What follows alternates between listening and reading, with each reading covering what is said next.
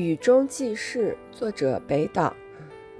醒来，临街的窗户保存着玻璃，那完整而宁静的痛苦。雨中渐渐透明的早晨，阅读着我的皱纹。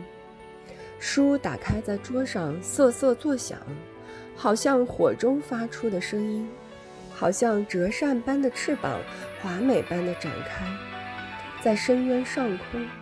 火焰与鸟同在，在这里，在我和呈现结束的晚霞之间，是一条飘满石头的河。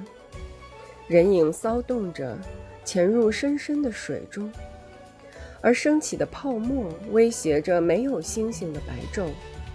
在大地上画果实的人，注定要忍受饥饿；栖身于朋友中的人，注定要孤独。树根裸露在生死之外，雨水冲刷的是泥土，是草，是哀怨的声音。